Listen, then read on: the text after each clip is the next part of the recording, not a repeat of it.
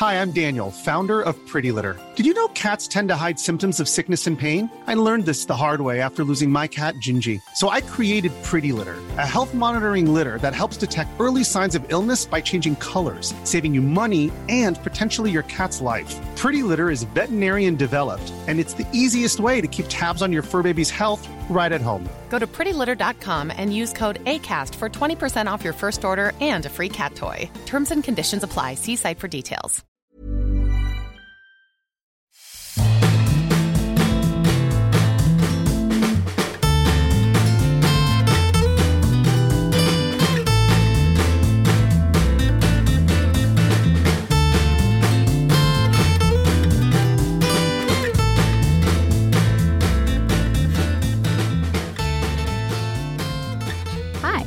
Jenny Queen, and you are listening to So What Do You Do All Day? A podcast about work, what we do, and why we do it. Is it love, money, or something else entirely? Today, we'll be talking to EJ Wise, who is a lawyer, owner of Wise Law. She's a cybersecurity specialist, also a cyber ecologist, and the leading specialist in Australia on cybersecurity. So I will start with the same question I ask everybody, EJ. So, what do you do all day? I break hearts. Oh, you break hearts. Um, I, I break hearts. tell me more.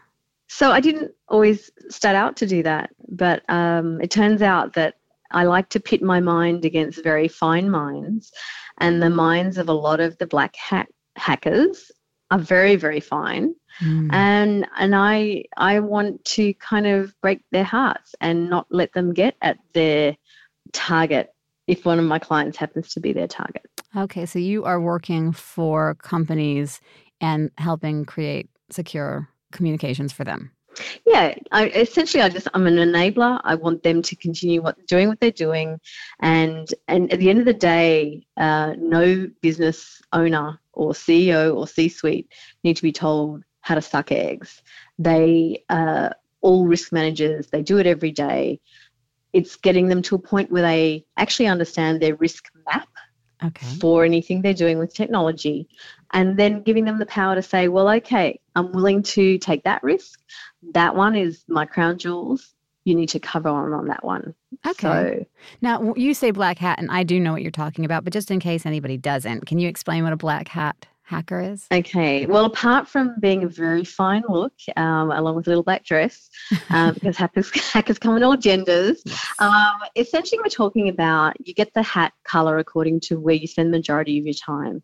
And because of that, there's white hats, which are generally government workers who are very good at the technical side of things. They can write code, they can bug test, they can um, do a version of penetration testing and, and try and find things out that way. Uh, there's a black hat who generally has done that sort of. Um, they've learnt that on the on the streets, if you will, maybe not always within a legal framework.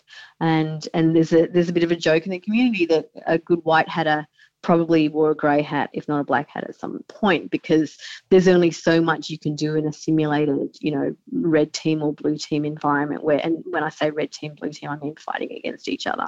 You mentioned pen testing, which uh, is a short for penetration testing.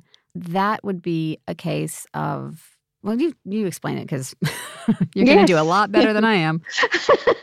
so I, you know, I'm not as huge a fan of the pen testing community, penetration testing community, and that's nothing against people who are in the middle of those courses, who completed those courses, and that's how they spend their life.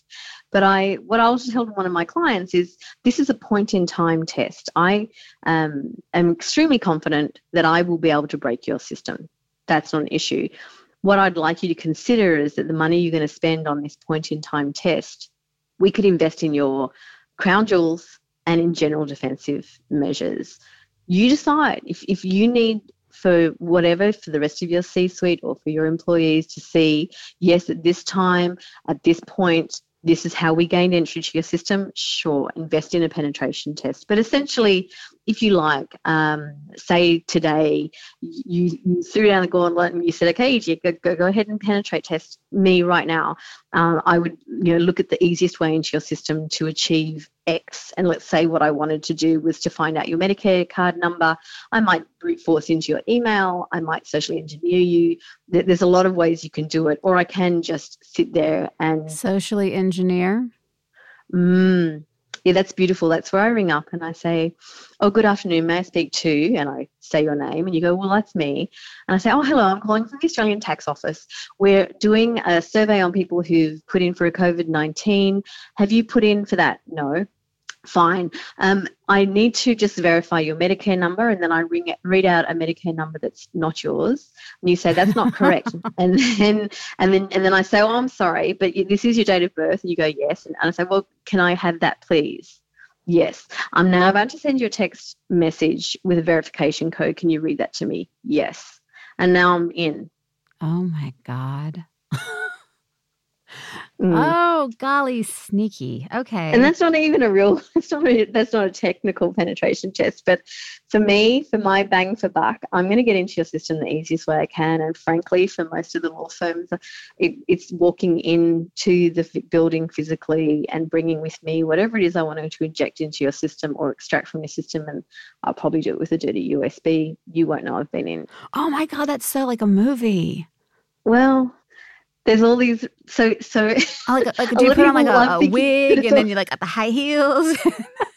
Exactly. That's... like if i just look like a normal paralegal bringing in four coffees you're actually going to open the door for me. Yeah. I'm absolutely confident that i could walk into most places pretty easily yeah. yeah. well, we'll talk afterwards about a, a, a day job for you. Yay! I could so use a day job right now, man. Um, okay, this is fascinating. I don't even. My brain is ex- exploding at the moment. Um, I know that COVID has created some absolutely huge cybersecurity problems. So my next, my follow up question was going to be, but then I got sidetracked because this is really fascinating. Um, so how has COVID changed, or COVID nineteen changed what you do all day? Thank you. Um, so let's say prior to COVID, 60% of the world's population is connected. They're either doing it for work or they're doing it from home or a bit of both. And then post COVID, we're now at a 90% average mm. world population of those who have access to that kind of technology all connected and and even better i mean this is just like daydream material for a hacker they've done it in a rush they've done it in a rush.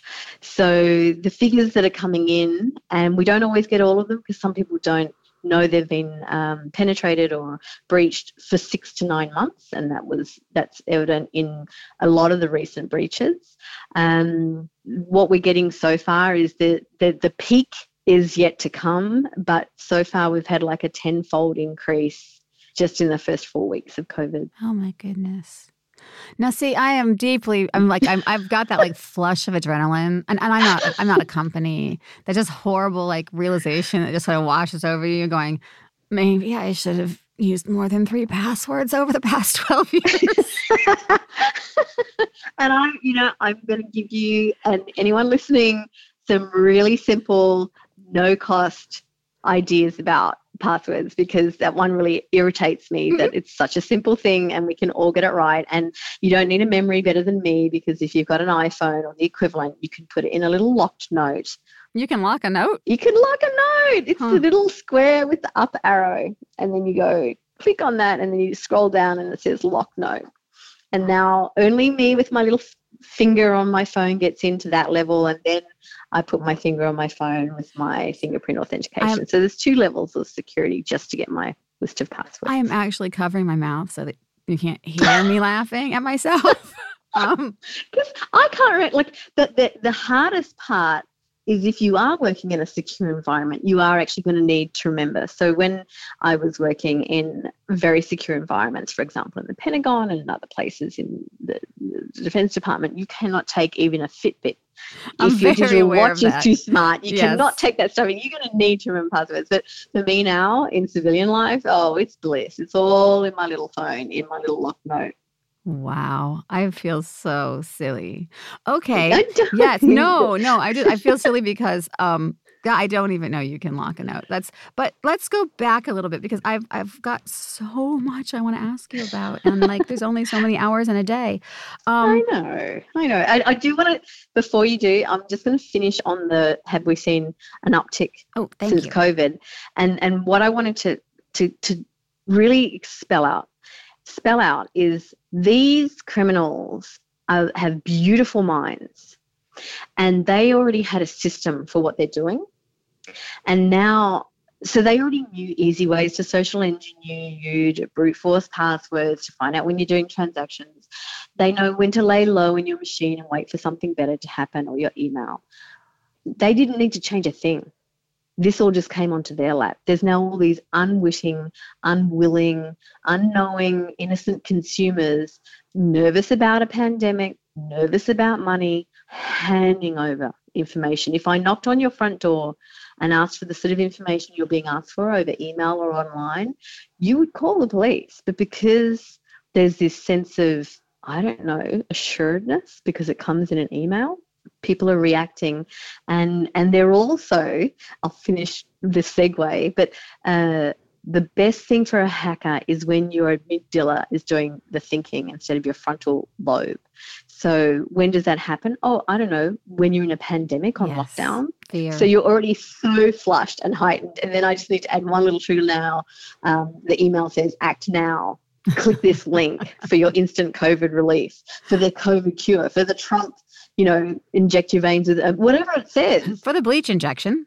the bleach Or the UV injection, it's injection. guaranteed. It's guaranteed. Um, you will not suffer from covid. You will also not suffer from life.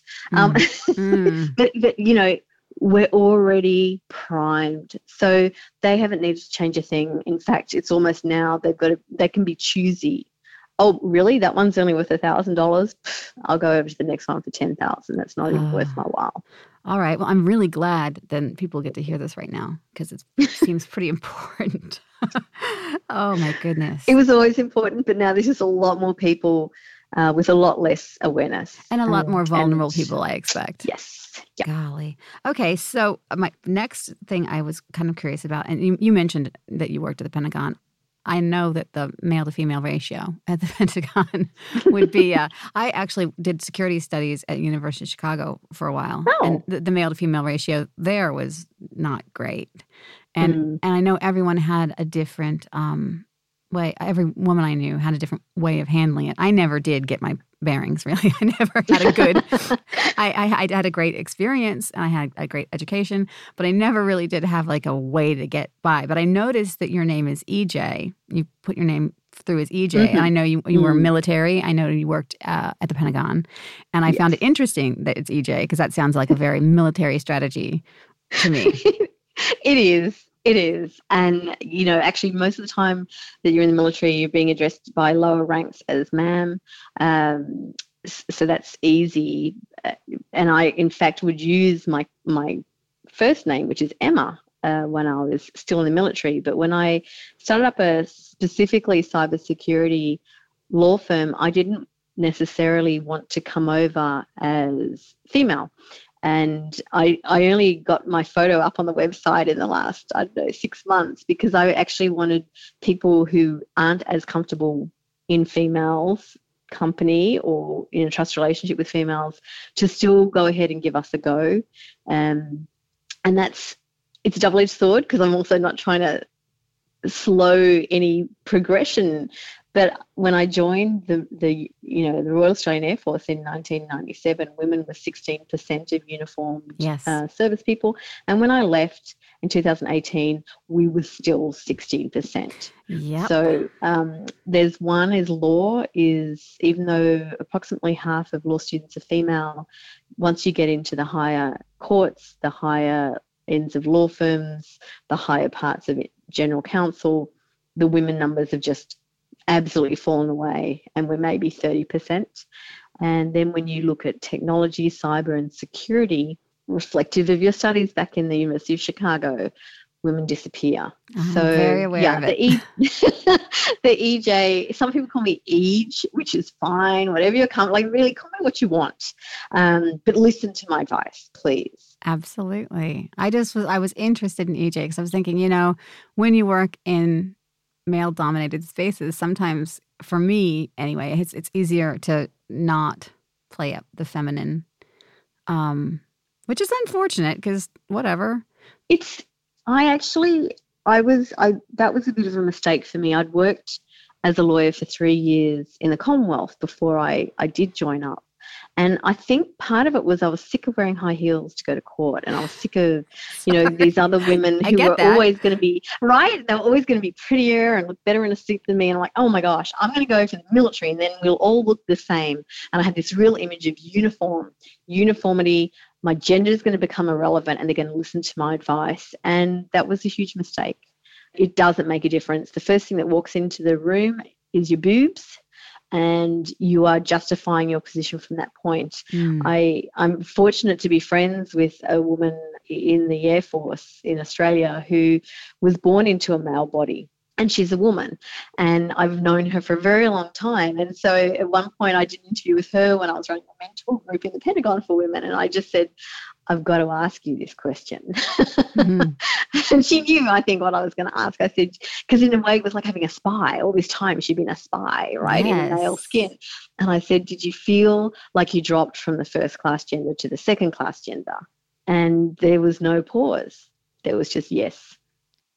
She said, for all my the, all my combat, all my medals, all my qualifications and skills, I had no idea it was the penis speaking. Wow. So she had been in combat. Oh yeah, oh yes. And that she was not the equivalent of the Air Force infantry. Jeez. and and now she spends the first 30 minutes of her brief justifying her position until she just gives up and gets a man to to run the idea for her Well, that's terribly disappointing. Let's talk about um, the Hmm. powerful aspect of what you do, which is actually, no, this is what I want to talk about. I just wanted to talk about the fact that you have had an amazing trajectory in your career. It's one of those sorts of things that you don't, you just don't expect. You've gone from park ranger to lawyer for the defense force to Mm. uh, your own company, this uh, Wise Law of cybersecurity. How did that happen? uh, looking back you can see that it looks a little odd but you know i i loved nature and getting into the science degree was easier than getting into the law degree i'll be honest so i did you know graduate law separately thinking that i would in fact be an environmental lawyer and I'd done a, a master's in environmental law. And when I joined the Air Force, they said, Oh, you'll do plenty of environmental law. But it really didn't play out. And in fact, I became much more interested in cybersecurity because it seemed to me that we were a system out of balance. And with ecology, even if there is disorder, essentially once the system is balanced, it keeps working. And ecology teaches you that. And so I now see a business as I go into it. Is this system in order or is it out of balance? And even for the Defence Force, which you know I donated or, or dedicated 20, 21 years of my life to, and I, I you know obviously subscribe to the values and the vision. If I could have my druthers, if I could have an hour in the ear of the Chief of the Defence Force, it would be have you ever thought about being Australia's dynamic force instead of the defence force? Oh my God, I love that so much. If you look at it from a martial arts perspective, and I used to train in Aikido a long time ago, if you're always pushing one way, just by very def- definition, you are out of balance and more easy to knock over. That is so true. can we can we pull back into what what's the purpose of the defence force? Well, it's protecting Australia and its interests. Fine, that is fine. But are you really going to do that by only thinking defence? Tell me one football team, one league whose coaches go in and say, guys, we're on defence. But I'm a striker. Uh-uh. You're defence. your defence, your defence, your defence. And the team never gets beaten, but it never wins. You just made my pulse rate go up. That's such an amazing idea. Uh, Thank you. Can we get this woman some time with uh, the head of a defense force anywhere? Maybe in the U.S. Yeah, too. I would really like that. Actually, I, I sort of know the chief of the Air Force. We were deployed together at the same time, so maybe I could call in a favor and say, "Hey, where were you time we deployed? deployed?" You've been So we deployed. deployed to the Middle East. Yeah, oh yeah, I've had two deployments. Once. Um, Oh, one was in 2003, back in the well. In fact, I, I landed in the Middle East before we we started our bombing runs, and I was the first lawyer in the area of operations. So that was that was fun, and there was already a Canadian JAG there, and then later on, I helped the United States Air Force JAGs, Army JAGs set up. So that was really cool. Yeah, I've got my medals and I don't like violence. And I think every nation state will always use it as a suite of tools. And while I'm gentle in nature and I'm nature loving, I think what a lot of people confuse is uh, a government decision for the people who enforce it. And that's the same with the police force. A lot of ways, you know, you can see police violence and things, but nothing's going to happen that isn't already a government decision. that's absolutely true. No, that's a decision. I, yes, yes. You're kind of preaching to the choir on this one, but yes. Right? So, so, so be careful who you vote for. So if you don't want to be involved in long term um, battles for weapons of mass destruction that turn out not to exist, it actually came down to who you voted for. I agree. and they're going to use that the their diplomacy as such, and then the military becomes part of that diplomacy. So, you know, it, it was a part of my life that I'm quite proud of because actually in uniform, the majority of your practice, certainly in the Royal Australian Air Force, is international humanitarian law. I know that's something to be very proud about, and I don't know that the Australian I don't know that the Australian military advertises that enough because I think it's remarkable. We, we're actually one of the nations that does all the training that we're supposed to do annually in accordance with both the International Committee of the Red Cross and the Geneva Conventions and additional protocols. So every single person that gets to hold a weapon and go into harm's way knows exactly when they can use force. And Really? So they are like they absolutely train in Geneva protocols. That's the A hundred percent. That was a big part of my job. That's why I still like the education role that I have in Wise Law because I'm used to standing in front of a thousand people uh, about to go in harm's way and explaining to them this is it, you know, and having frightened medical people in front of me saying, but what if, but what if? And I say, well, under the Geneva Conventions, if your medical tent is overrun by what, you know, the other side, then you keep working Mm. those are the rules. You save their lives. It doesn't really matter. It's your same Hippocratic oath. And and standing in front of aircrew who are saying, but what if we end up in this territory and the plane goes down and that's where we are at? And I say, well, you remember how you did that survival training in pilot school? That's where this comes in. And God. it's you know no matter how terrified you are it's still not okay to perform an act of murder. And you know abu ghraib all those things um, they all happen when your force doesn't understand the consequences and or there's a tacit allowance for There it. is a tacit allowance for and or, but I think in the case of Abu Ghraib, there was a tacit allowance. I mean, I think we know that now. Actually, yes there was actually paper. There's paper trail.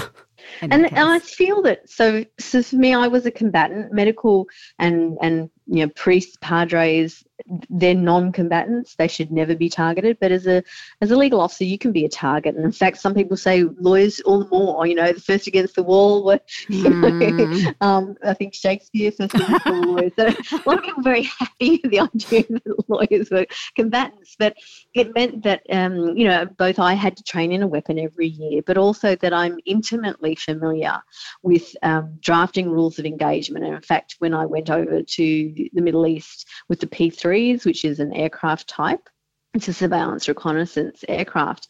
I drafted the, the rules of engagement. They were approved by our Prime Minister. So I knew exactly what we could and couldn't do. And then it was my role to get the aircrew and all of their team to understand them. And the implications are that at the end of the day, the Australian government may choose that you're going to be in a position where your life is forfeited, and that's what you signed up for. I mean, I suppose that's very much what a, a military, anyone who's signed up for the military is. Mm. And I suppose that's why the I know it must be very awkward for military people in America when people say thank you for your service because it's a bit pat. But no, I, underst- never. You know, it, I think they meant it. It, it it's. I, I was surprised the first time it happened, and then I actually think they actually meant it. And I, to I me, think they do mean it. I really I do. really preferred that over our Anzac days, watching a majority male population get so blind drunk they couldn't function. You know, it's funny. It's it's the American in me and this. I took my son up to do Anzac, like the light a candle and listen to the what is it, the last post because it's someone was playing in the park and then we lit a candle and like that's very i want him to understand sacrifice i think it's really important and that's it and most of the people you know do it for all the right reasons it's really what it comes down to is you as a, as a civilian your civic duty is to vote wisely because those lives will end when the hmm. politician makes the wrong decision. Can you imagine if the US had the same voting requirements as Australia? It would be a different ballgame entirely. It would be uh, it would be wow. It, I know. It would be a different country. The words. Um, it would be 2008 every single election. Mm. Uh, that's something I've thought about a lot. I have another question about um, about the cybersecurity part of your job. I was just thinking about and I should say for listeners, I'm talking. I'm going to talk about SCIF, which is a sensitive compartmented information facility, which is, um, uh, you know what they are, right? I do. would you I like to describe my career in one? would you like to describe from for the listener what they are? Because I feel like I'm going to do a poor job. Uh, well, okay. So um, you're working in a, a, windowless environment, which is essentially a safe, and it'll have thick walls that are not easily penetrable by signal or person or any kind of you know munition. And the reason it's like that is because there's information which is considered to be sensitive or highly sensitive. And within those walls you will have maybe a discrete operating system, uh, computer systems, signals. You know, in the old day, would have had a telegraph that was only used for certain purposes, and it would have received, you know, sensitive information. The old-fashioned cryptographs, things like that. And the reason you have them is because there are some things, both in a government, in a defence force, and similarly in business, that are your crown jewels and you'll do everything you can to protect those. Versus, you know, if it's the um, logistics supply cupboard where I'm keeping all my army blankets, eh, not so secure. They can have windows. They can be in a little storeroom near the front of the base. That's not so. I mean, I'm not in any way devaluing the life of the person sitting behind the counter, but of I'm course. just saying, for all of us, with when it comes to security, the first thing we want is a, just a, a roadmap, an understanding of what have you got and what is your absolutely no fail this can't be compromised? And then what's what's the order rating? So you know that it's nice to start with a some kind of stock take or audit okay. to understand that. And then so for the military and and plain you know federal government state government they'll have the equivalent of a SCIF because that's where their crown jewels are. So my first question is is it possible to create a space similar to a, a SCIF in an online space or in a cyberspace do you want the I'm going to want to make people feel paranoid afterwards, or I want people to feel warm and fuzzy afterwards? I want the real answer. No, I didn't think so. Burrow's furniture is built for the way you live, from ensuring easy assembly and disassembly to honoring highly requested new colors for their award-winning seating. They always have their customers in mind. Their modular seating is made out of durable materials to last and grow with you. And with Burrow, you always get fast, free shipping. Get up to 60% off during Burrow's Memorial Day sale at burrow.com slash ACAST. That's burrow.com slash ACAST. burrow.com slash ACAST. Do you think there ever will be? Not based on the current format of technology, because the current format of the internet um, was based on being an open, open information sharing source yeah. and we've retrofitted it ever since. Yeah, that's true. It's fascinating. It's just meant to be sharing information amongst like researchers at universities and things, mm-hmm. and it's become something else entirely. Um, exactly. The other SCIF related question I have is um, in you know October I think this year Republican lawmakers in the U.S. pretty much stormed into a SCIF meeting um, and they took their electronic devices with them. I think to prove mm. a point. Uh, I don't think anything happened to them as a result. but what could have happened because they had the electronic devices with them? Just curious. So the, the potential, there's a few things.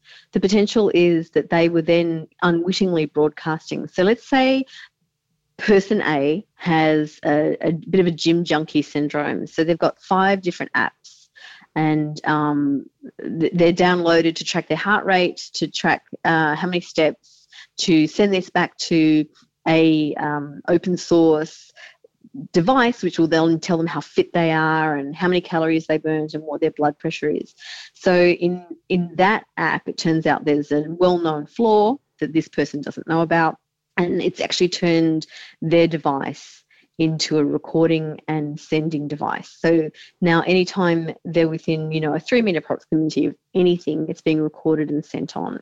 Oh my God. So now they've walked into a sensitive environment and they're now broadcasting everything heard, seen, and that could be electronic signal, not just human voice. Um, it might Oh. even be keystroke. It, it's all now. You're now transmitting. This is this is foul and contrary to the entire logic behind having a SCIF.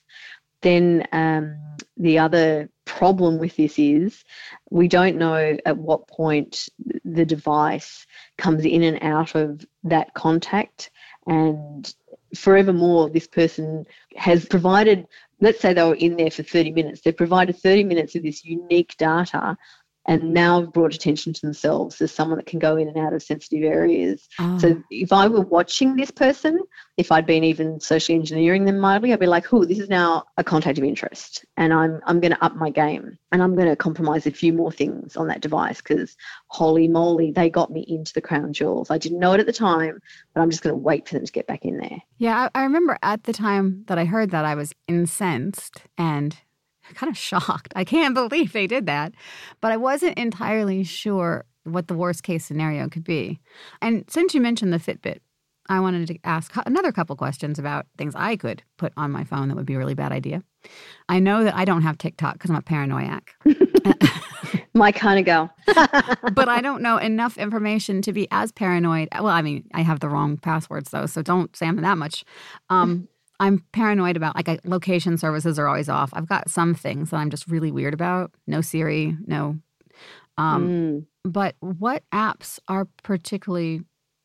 Are you allowed to say what apps are particularly dodgy? Um, or? I'm not. I'm not. I'm not endorsed to say or not to say, but I will say that every time I'm forced to go onto Zoom, it's just this cybersecurity.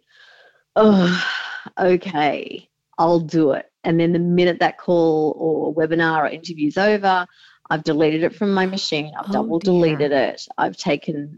So it's not that Zoom hasn't responded well to the demand. It has. It's just that for the last two years, I wouldn't install Zoom because of all the breaches.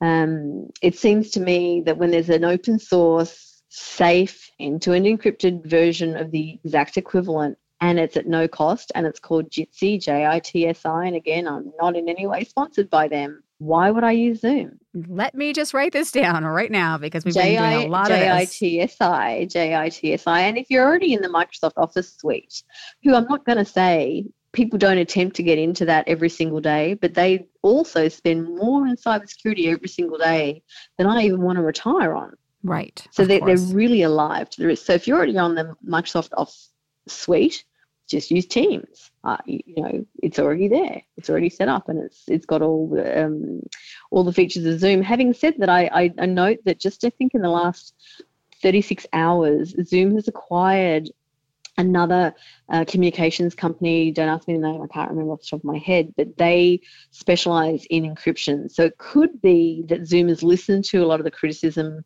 from some of the geeks and is now working to fix it. But it is a backwards fix.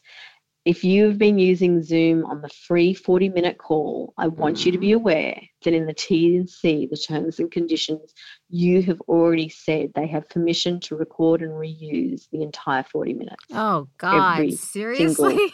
time. Okay. Well, now that I know that, my nine-year-old can no longer Zoom with his friends. He- I on- mean, it's you know, and this is the tricky thing. Uh, if if if the school itself, and I've approached you know my children's school and and explained my background, and could you consider every single school student, every single school and teacher, Microsoft Teams, free. Hello, why are you using Zoom? because people are trendy creatures, aren't they? Yeah, you latch onto what you know, and somehow, I guess, Jitsi spent no money in advertising. They, the, those silly old fools, they spent it all in security. So we all. What were they thinking, right? I'd never heard of Zoom until the whole COVID thing crops up, and then everybody's like, "Hey, I'm zooming, blah blah." I'm like, "Oh, okay, I better get the Zoom." Um, Right, so- and and that's so. Hence, it's called Zoom bombing. We've never heard of Jitsi bombing or Teams bombing. Oh there's a reason. And I'm not look, I'm not I'm really not going to uh, rain on anyone's parade. In an emergency, everything is open. So people might say to me, "Well, EJ, would you ever jump in a vehicle with no brakes?" And actually, I'm going to give you the lawyer's answer, which is it depends. And they'll be like rolling their eyes. I go, "Hey, wait." What's what's the situation? Is this an emergency where I'm at the bottom of the hill? I need to get to the top of the hill because someone's dying. I know I can go to a slow roll and get out of the car with no brakes. No, And I completely agree with you. I have a I, I right? have a little bit of a lawyery point of view with everything. I'm a little, So, I'm a little y- you know- slippery. I get it. We're flexible. We bend like a reed. Um, not brittle. I just I so, just like to know- have all all contingencies worked out. That's all. Thank you. So, so in terms of what people have been doing with Zoom, absolutely. You know, you were in a boat that flooded. You jumped into a life raft. On the side, it said Zoom. I get it. Well done. You and your business have survived. And now, two months later, are you going to keep living in that life raft or are you going to start making a plan for how your business goes forward from now on? In which case, I suggest let's row over to the shore called cybersecurity and you pick something that's going to work for you and your team long term because this this was just a life raft now it may be in the next 30 days zoom and this new business it's um, merged with or acquired go places Yes. and i can reassess but but for right now uh, it's it's not i don't love that platform a last question and a little comment, which I think is funny, in my notes from Kate, who is one of my producers, who you know. i do Kate says to me in my notes, "Look, both of you love acronyms. Remember, the audience might not know what they are." I thought that was pretty funny. But anyhow, um, the last question I have for you is something I want to do for the audience. Could you give a couple tips to the audience to make sure that their life online is a little bit more secure? Well, let's just leave them a little bit more secure than we found them. Please, thank you. Please and thank you. Okay, so first thing I'd like you to do is to see me and my team. We're an owl and we've just flown into you in your space right now in your home office. But we're not like a scary owl, we're a cute snowy owl. And I've landed on your shoulder. Tell me what I can see. So, how are you operating even your laptop?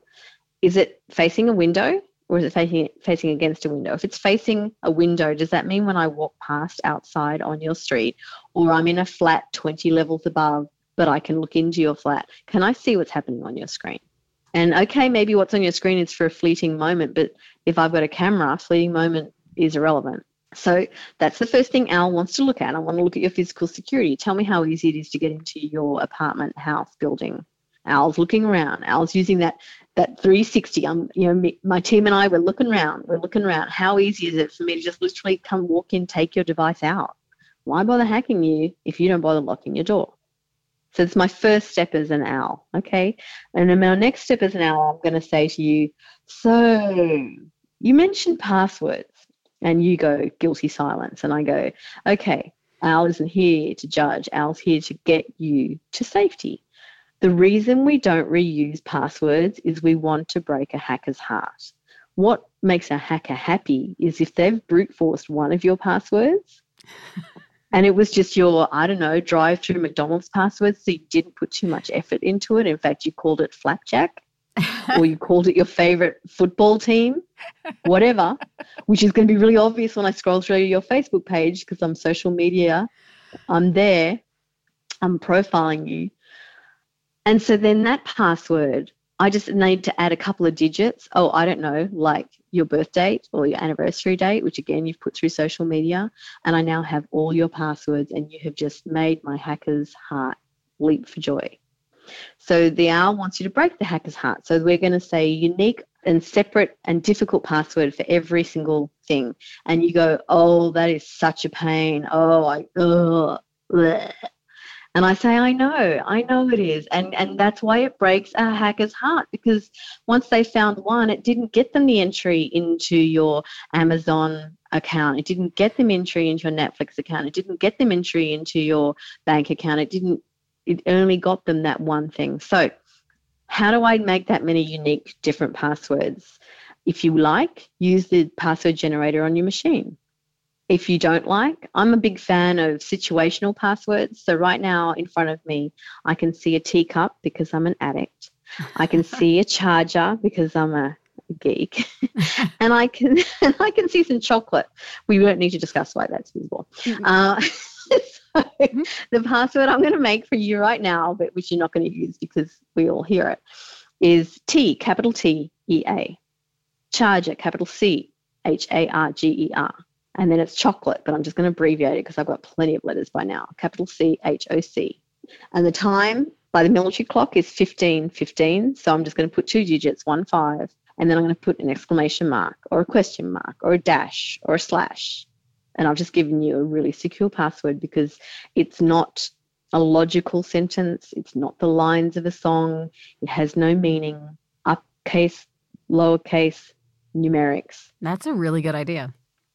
And then I'm going to go to my little iPhone and I'm going to open my uh, note, which I didn't call passwords just because I'm so secret squirrel. no, you call it list. something like the Republic of Bees. Actually, I might open that. It sounds interesting. I call shopping list because no one looks, or what I need to clean in the house. No one looks. Excellent. Okay, you got me. Ironing pile, um, things that need mending, and then it goes in there, and then you lock that note. So that's number one. And if you want more password inspiration, anyone in the audience listening, go to howtogeek.com and in their search engine just put up passwords and they'll tell you how to make a complex password. This is great. Look, and this is the thing I've got no magical cure. I just have things that work.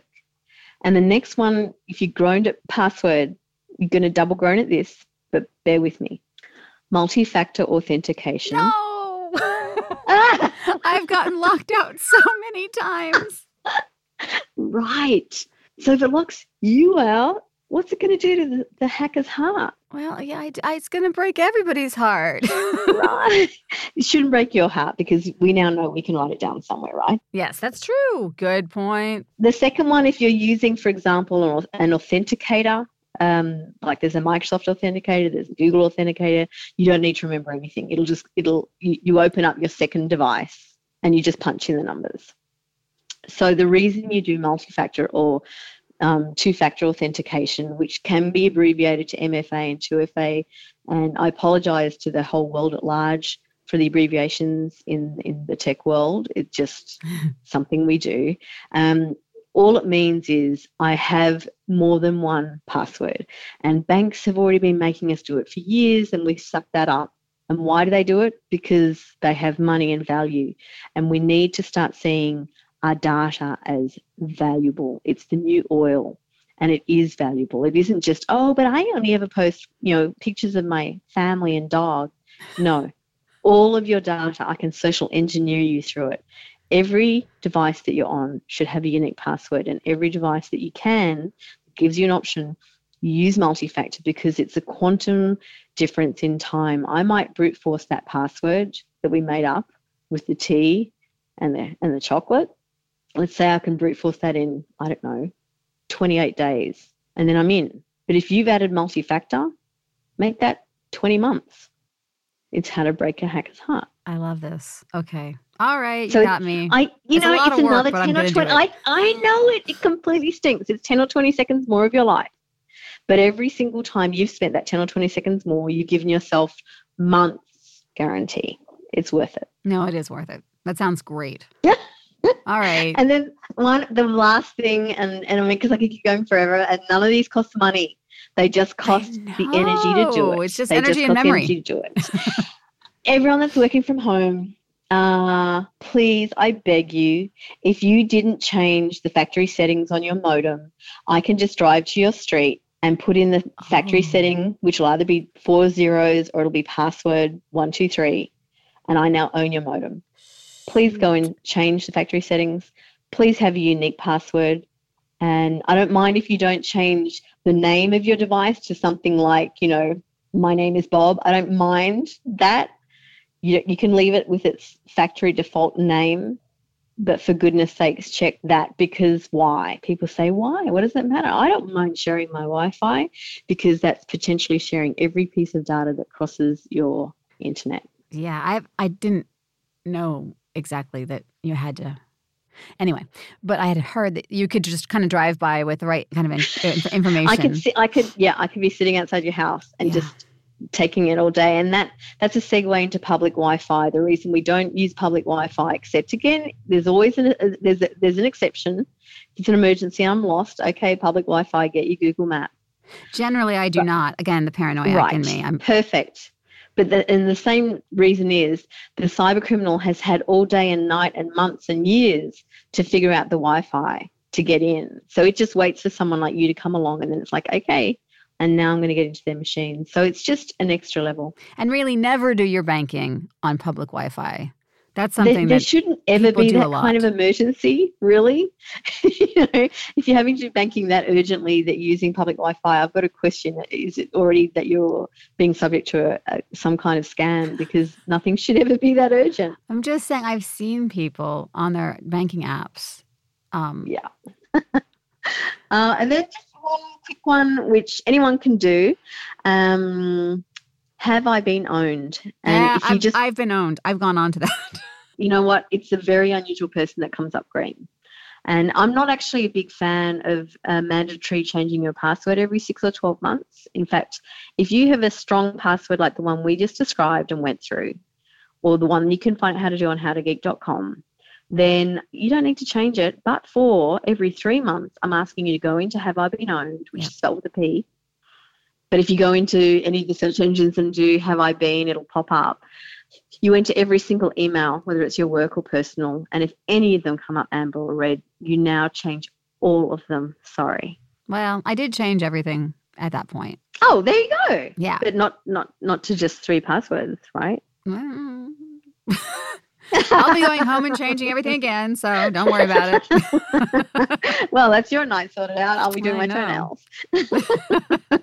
nice glass of champagne, changing passwords, sexy, sexy. Looking forward to it. But you'll feel so secure. You're going to sleep like a baby. Thank you so much, Wise Owl EJ. I really appreciate for me, just just me myself. I appreciate this, and also on behalf of my um, listeners, who I have a feeling are really going to need this a bit. Some of them, um, and also thank you for the fascinating stories. I just think going from park ranger to military lawyer to I, I, all of it. It's a it's a fascinating life story, and I really appreciate the conversation. And just flat out, like I love talking to people about their interesting stories. So I, I thanks so much. That's my pleasure, and thank you so much. And yeah, just imagine owls looking at you. What do I see? And it, you, you'll already have the answer. All of you. Fantastic. Thank you so much, and have a great day. You too. Bye.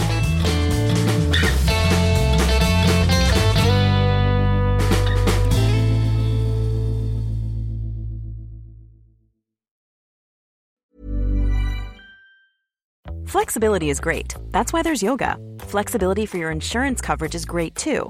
That's why there's United Healthcare Insurance Plans. Underwritten by Golden Rule Insurance Company, United Healthcare Insurance Plans offer flexible, budget friendly coverage for medical, vision, dental, and more. One of these plans may be right for you if you're, say, between jobs, coming off your parents' plan, turning a side hustle into a full hustle, or even missed open enrollment. Want more flexibility? Find out more about United Healthcare Insurance Plans at uhone.com.